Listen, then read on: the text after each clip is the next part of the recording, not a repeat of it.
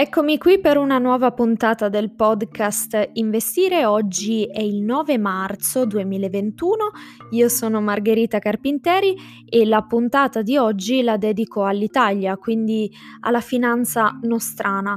Parliamo di Cerved, Cos'è Cerved per chi non la conoscesse? È un'azienda italiana, è stata fondata nel 2009 e ha come core business la gestione degli NPL, che non sono altro che i crediti deteriorati. Poi ovviamente anche vari altri business come il recupero crediti, però non ci soffermiamo su questo.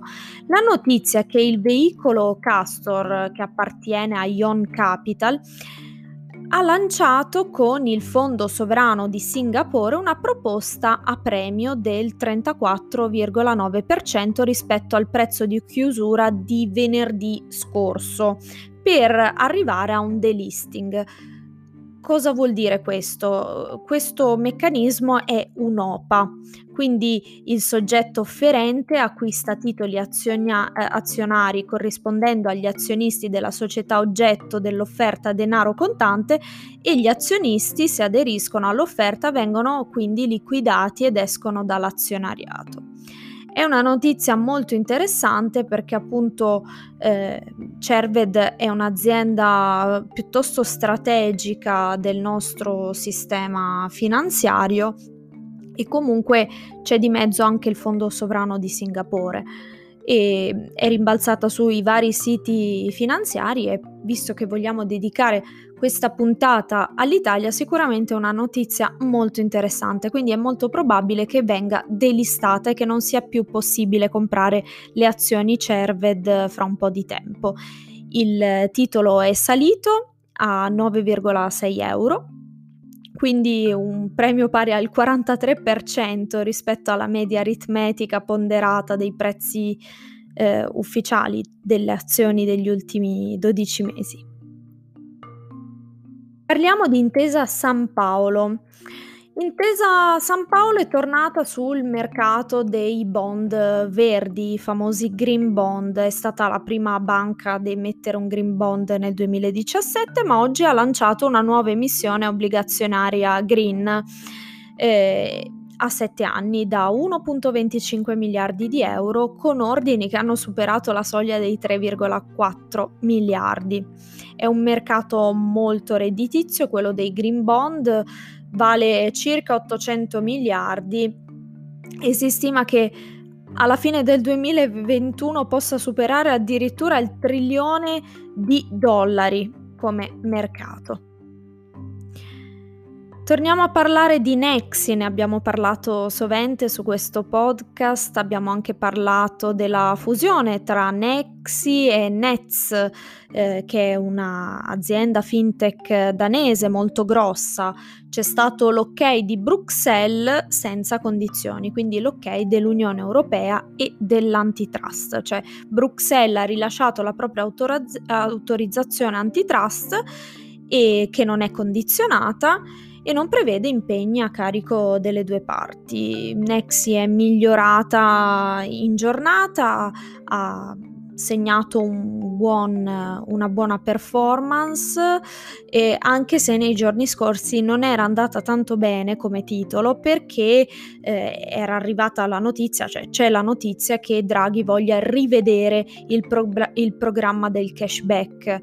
Quindi i finanziamenti potrebbero essere ridimensionati dai 5 miliardi inizialmente previsti addirittura potrebbero calare a 2 miliardi, quindi potrebbe perdere un bel po' di eh, soldi dovuti proprio a, al famoso cashback.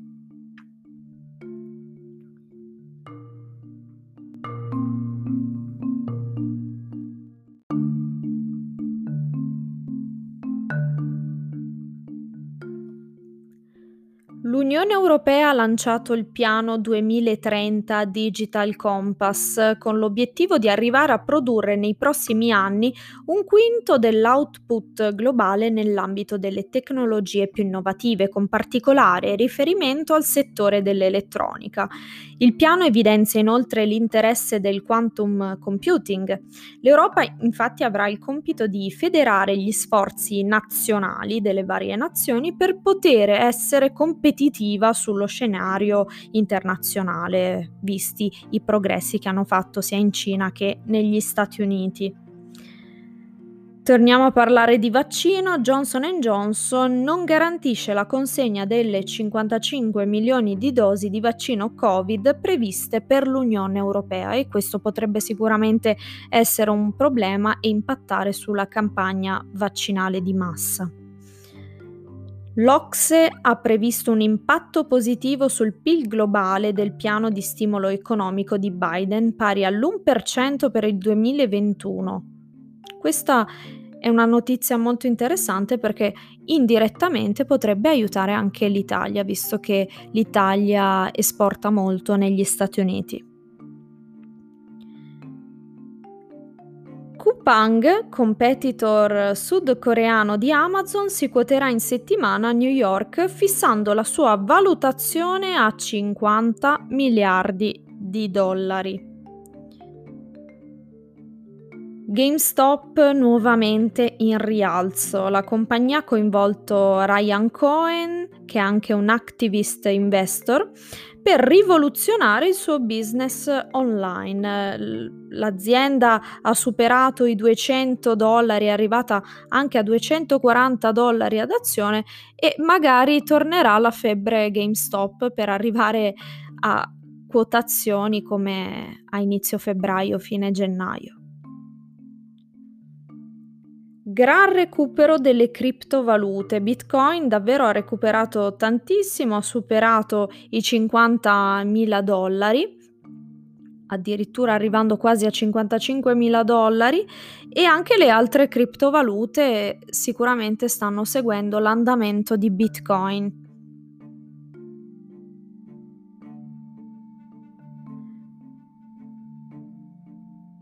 Parliamo di Deliveroo.